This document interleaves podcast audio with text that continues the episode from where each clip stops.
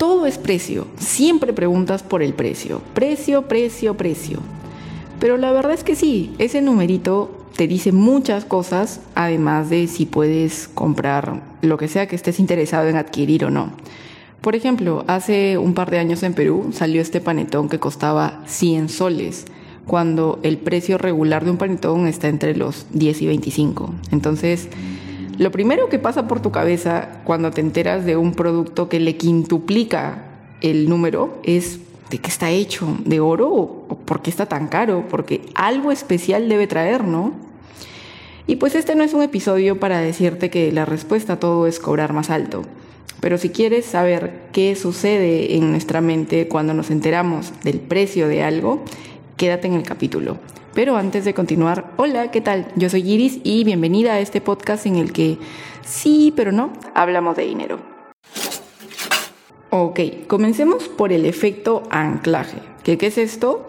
Básicamente cuando tomas la referencia de algo basado en lo que ya conoces. Por ejemplo, yéndonos a lo que les comentaba en la intro del panetón. El panetón, como les explicaba, oscila entre 10 y 25 soles. Entonces, cualquier cosa que esté debajo de eso, tu mente lo va a asociar como más barato y cualquier cosa que esté por encima como más alto. Entonces, eh, para sacar un nuevo producto que no se haya inventado, acá está el famoso, si no tienes competencia puedes cobrar lo que se te dé la gana. Pero el problema es que como hoy en día es muy difícil que no tengas competencia directa o indirecta, tanto como si vendes el producto como si eres consumidor, siempre va a haber eh, este sesgo del efecto anclaje que te va a hacer decidir, uy, no, es que lo puedo conseguir más barato, uy, no, es que está muy barato por otro lado, algo malo debe tener porque el precio regular es tanto. Y es por eso en que en otras industrias, por ejemplo la moda, se batalla mucho con este tema de los pagos justos, porque, a ver, si tú le sacas como todos los, los precios a, la, a, a una prenda, vamos a ponerle a un polo, y te sale, por soltar un número, 80 soles. Tu efecto anclaje por todo este tema de la moda masiva y de quieras o no, es, es lo que mayormente vemos, es que un polo puede estar 50 o 30 soles o incluso menos. Entonces, sí existe la posibilidad de pagar precios justos, pero si tienes como que ese sesgo tan fuerte que, que te hace el peso en la balanza, como que concientizar a la gente se vuelve más complicado. Entonces, no estoy diciendo que esta sea la solución definitiva, pero si el peso se revierte y si para las generaciones que vienen, cuando empiecen a tener su propio dinero y adquirir esas prendas, si ellos creen que la mayoría es el precio justo, o sea que, siguiendo el ejemplo del polo, cuesta 80 soles y ese es su precio, cuando vean 30 o 50 van a decir, wow, eso está muy barato, ¿no? Y no al revés, no como, ah, su 80 soles eso es muy caro. Entonces, ¿se entiende? Por ahí va. Y ahora, también con el tema de caro y barato, para irnos más profundo, es también una percepción de contra qué lo, lo compares. Entonces, a ver, tiene atributos mucho más allá del precio, que como les decía, este numerito no simplemente es, es, un número y ya, sino que las cualidades del producto que estés comprando se resumen a ese numerito. Así es como, como lo vamos a ver. Y acá te voy a contar un ejemplo que sale en el libro de Alex Hormozzi de mil maneras de vender, mil, formas de vender o algo así. Todas las referencias que les voy a contar las enlazo en la descripción del video. Y básicamente se hizo un experimento eh, para saber qué vino le gustaba más a las personas. Entonces les pusieron la copa A, la copa B, y la copa A costaba creo que 15 dólares y la copa B por ahí algo de 120. Entonces cuando la gente probaba ambos vinos, la mayoría dijo que el vino más, eh, más dulce, más rico, se les hacía el que costaba ciento y algo. Pero ¿qué crees? Ambas copas tenían el mismo vino. Momento, momento de analizar qué pasó ahí. La conclusión a la que llegaron, y de hecho esto se puede ver, estoy segurísima, en muchísimos experimentos, es que las personas se sentían mejor al decir que estaban tomando un vino más costoso, porque lo que le atribuyes, en este caso, a un vino que está más caro, es, eh, no sé, que, fue preparado con más cuidado, que es más exclusivo, más refinado. Y ahí te das cuenta que las cosas que consumimos también tienen una carga de identificación proyectiva. Esto quiere decir que de alguna manera nos vemos reflejados en lo que consumimos y tú te quieres sentir, o bueno, en este caso, la gente se sentía mejor sintiéndose eh, como más cuidado, como más exclusivo, más refinado. Pero ahora, esto no está, para que no te vayas por las ramas, esto no está pensado en que mm, automáticamente caro es mejor porque así como la identificación proyectiva, en este caso de los vinos, te dice eso, por ejemplo, si tú compras, em, acá en Perú tenemos mucho ese sistema, estoy segura que en muchísimos países de Latinoamérica, de los desayunos de carretilla, del aceño que por un sol 50 o por dos soles, creo que ya subió un poquito, te da tu vasito de quinoa con tu pan y una yapa de paso. Ya, eso puede ser barato si lo comparas con el café de Starbucks de 8 soles, pero ese, e, esa quinoa de la tía con, con tu pancito, ¿qué te está dando? Te está dando un sentimiento de colectivo, de al paso, de hasta divertido, de familiar, porque sabes que lo han hecho ahí en, su casa hace un par de horitas nada más. Entonces, no necesariamente, no en todos los casos, caro o barato es sinónimo de bueno o malo. Pero sí, sí, siempre va a tener atributos que ¿cómo sería? Que no están puestos en números, números, están puestos en cualidades, pero se resume a un número, lo que les decía antes. Y ahora, todo esto que les he comentado hasta ahorita viene del lado del comprador, de cómo lo percibimos nosotros. Pero del lado de quien lo vende, poner el número, pues es el precio que le vas a poner a tu producto o servicio se vuelve muchísimo más complicado porque está esta gran pregunta y un miedo totalmente válido de, ¿y si no me lo compran? Ok, lo pongo más caro, es de mejor calidad, pero ¿y si no me lo compran? Entonces ahí entra esta tentación de querer empezar a, competir en el mercado en base a tu precio. Y el problema de si tu máximo diferencial está basado en el precio, siempre en algún punto vas a terminar perdiendo. ¿Por qué? Porque tus costos, mientras más crezcas, eh, van a ser mayores, entonces en un punto te van a superar. O alguien va a venir con un precio más bajo y pues ya te sacó del mercado. Entonces, para esto, la, la solución, que ojalá fuera más fácil hacerla que decirla, está en ofrecer algo diferente. Y yo sé, acá me vas a venir a decir, ya, pero que Michi es diferente. Porque sí, pues al final todos batallamos con, con eso. Pero Creo que para hacerlo un poquito más amigable, yo he podido llegar a la conclusión de que sí, no se va a inventar la pólvora, todo ya de alguna manera está prehecho y lo que tú digas, wow, es que esto es súper nuevo, no, viene a ser la evolución de algo que ya existía. Y así vamos a seguir avanzando. Pero aquí entra lo que se llama el concepto de creatividad, que en resumidas cuentas, o sea, ¿qué es ser creativo? Es unir un concepto A con un concepto B. Y mientras más alejado parezca que esté, pues mejor. Y, a ver, concepto A, concepto B se puede em, unir desde, desde atributos de esta cosa, desde, no sé, la percepción que tienen las personas, desde la funcionalidad que tiene, con la... hace como meterlos en una licuadora y te sale una idea nueva. De hecho, de esto eh, hay un libro que te recomiendo también bastante y también te voy a dejar el nombre exacto en la descripción del capítulo, pero se llama justo Creatividad de Stanislao Van Rach. Y él no solo te deja un montón de ejercicios que, que puedes hacer, sino que en realidad te quita este, este sesgo de que la creatividad es solo de creativos y que si una persona nació con eso ya se lo queda y si no, pues nunca la puede desarrollar. Porque es un músculo. Al final, mientras más lo practiques, pues más creativo te vas a volver.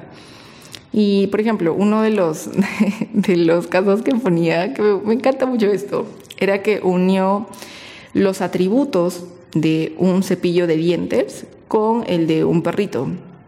Ya, y yo sé que ahorita cuando escuchas eso dices, ¿qué tiene que ver? Te cuento, te comento. Haciendo como que una lista de, de justo, de, de, las cosas que posee cada uno. A ver, el cepillo de dientes es cuidado, eh, es em, conciencia, es rutinario, es lo hiciste bien, te cepillaste bien, o lo hiciste mal, te van a salir caries.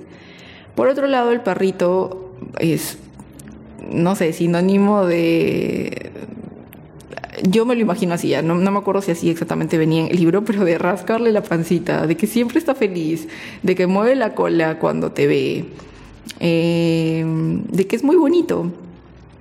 Entonces, él llegó a la conclusión de, imagínate que hubiera un cepillo de dientes que cuando te cepillaste bien, mueva la colita. Y esto va mucho más allá de evaluar si es un producto comercial, si de verdad podría hacerse en, la vida real y, venderse, sino es simplemente tienes que empezar a liberar esta, este sesgo de las cosas que ya conoces para empezar a crear cosas que parecen imposibles. Entonces, ahorita yo te digo iPod y dices, bueno, ya sí es, es, muy obvio un dispositivo donde entra música. Pero en esa época, decirle a una persona, oye, todos estos CDs que tienes acá podrían entrarte en un aparatito, era de locos. Entonces, al final del día, para crear estas ideas, lo que se dice diferentes, también es una cosa de, de práctica y de darle vuelta con cosas así que, que les digo, un cepillo que mueve la colita, yo no lo he visto todavía, me encantaría verlo pero no es hacer estos ejercicios con el fin de que absolutamente todo se vuelva una línea de negocio, sino de darle y darle y darle, y como un profe me dijo en una clase, todas las ideas que tengas van a ser abono, y de todas esas va a salir una plantita chiquitita. Pero no podría salir si no haces el trabajo previo. Entonces, quizá la primera idea no va a ser la que gane, pero vas a ver que, que con el tiempo sí va a salir. Y ya regresando a cosas que sí se pueden comercializar. Entonces, eh, no sé, si el negocio es vender pasteles, ok, el pastel es tu concepto A o repostería en general, pero ¿cuál va a ser tu concepto B para que no tengas que recurrir a cobrar más barato y que ese sea tu único valor agregado? Y al final también, esto está súper interesante porque cuando tienes claro esto del concepto diferencial, el precio también responde y esa estrategia para que ese concepto esté, o ese propósito en todo caso, esté pero así puesto por todos lados. Y este es un, caso que vi hace poquito, pero Disney World, no sé si, si, si saben cuáles serán sus conceptos, pero básicamente es un parque de diversiones donde todos son felices. Ahí tienes tu concepto A y tu concepto B. Entonces, eh, como estrategia de marketing, ellos tenían esta, em, esta idea de los pases VIP. Porque claro, o sea, es el parque más popular del mundo, hay colas interminables. Nunca he ido, pero espero conocerlo en algún punto. Em, para que si pagabas un poquito más, pues pudieras avanzar más rápido. Entonces la gente se empezó a quejar porque, oye, no me hace feliz ver que otra persona, por el simple hecho de que tiene más dinero que yo, puede avanzar más rápido. La idea de Disney, de Disney World en este caso, es que puede ir un niño como un anciano y ambos se la pasen súper bien. Entonces tú estás viendo ahí a tu público que está súper molesto y ya no está como que cumpliendo ese propósito. Ahí el precio, el número que diste, que involucra dinero de estrategia de marketing, está chocando terriblemente con, las bases de tu, de tu negocio. Entonces decidieron quitar esa estrategia. Porque hay una, una cosa que sí me imagino debe ser súper complicado y puede que a Disney se les haya hecho un poquito más sencillo que, que, a otros emprendedores, pero a veces es mejor perder dinero hoy y que mañana pueda hacer dinero constante, a ganar un montón de dinero ahorita, pero que en un punto se termine yendo porque no tienes para crecer, más bien se van a terminar, como que se, se, van a terminar hartando de ti, como ese, ese amor a la marca se va a acabar y no va a ser sostenible este, este como inflada de ganancias. Entonces sí me parece muy valiente cuando, cuando alguien puede tomar esa, esa decisión, porque no debe ser nada fácil. O sea, creo que la rentabilidad de todos los, los emprendimientos eh, se basa eso, pues, en, sus ventas más, más, que nada. Y decirle que no a, a, más ganancias, pero con cabeza, sí se me hace como muy, muy respetable. Y lo chévere de esto, de que si tu precio fuera de simplemente ser una respuesta a tus costos, también es una manera de, de mostrar los atributos de, tu marca, de tu propósito y demás, es muy, muy paja como por más que crezcas, por más que, que, que saques otras líneas de producto, eh, por más que en algún momento quieras comprar más caro, ese valor está tan, eh, tan bien sedimentado que la gente te va a seguir queriendo. O ese es el objetivo, ¿no? Y por el otro lado, porque todo esto, la última parte lo hemos estado viendo desde el lado vendedor, al comprador, si tú te emocionas con una marca por muchas más otras cosas que el precio, ya lo que pasa en tu cabeza cuando veas que cobran más caro o que tienen una oferta o que lo que sea, ya no va a ser simplemente como, ay, está más caro o no sé, o qué ofertón o qué cosa sino va a ser, ah, mira, qué chévere. O sea, y en el mejor de los casos va a pasar a, el número va a pasar a ser un segundo plano porque lo que más te importa es el atributo de la marca. Y tener esto en cuenta también es importante porque lo que pasa es que tú vas a poder ganar más dinero y no necesariamente lo vas a invertir automáticamente en aumentar tu estilo de vida y en comprar cosas más caras a lo loco, sino que puede que compres una marca que tú consideras económica, pero te funciona muy bien por todo lo que tiene alrededor y así tú ganes más dinero, no vas a dejar a esa marca porque ya responde y ya te ayuda a lo que tú necesitas. Entonces, ¿para qué así simplemente porque es más caro comprarías otra cosa? Pero ya, hasta ahí dejo el capítulo de hoy. Eh, y es chévere ver todos estos conceptos como, ¿cómo se llamaría? Psicología del dinero, neuromarketing. Creo, que tiene que ver un, poquito de, todo. Y de hecho, no los he mencionado, pero eh, hay un libro justo que se llama La psicología del dinero. Y con esto de estrategias de, venta, que sí, también tienen que ver con, el precio que les pones a las cosas. Eh, hay un canal muy, muy chévere en YouTube que se llama Neus 10 y ahí te explica un montón, un montón de estrategias que a mí sí me volaron la cabeza. Entonces, también te lo dejo en la parte de abajo por si quieres seguir chismeando sobre esto. Y nada, espero que te haya gustado el capítulo de hoy. Y pues ya nos vemos la próxima semana a la misma hora por el mismo canal. O sea, en tu plataforma de podcast favorita. Igual sabes que cualquier cosa que, que se te ocurra, si quieres compartir, me la puedes hacer llegar por las redes del podcast que son No es un podcast de dinero en Instagram y en TikTok. Y ya, con eso dicho, nos vemos en el próximo capítulo y que tengas un bonito día. Chao.